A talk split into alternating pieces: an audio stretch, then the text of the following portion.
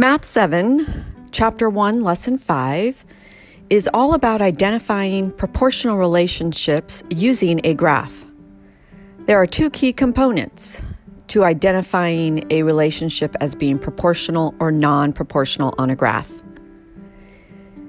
In order for a relationship to be proportional, it has to have a constant rate of change or a constant slope, as you'll learn when you get into slope intercept if the line is straight and it goes through the origin, which is the ordered pair of 0, 0, then the relationship is proportional.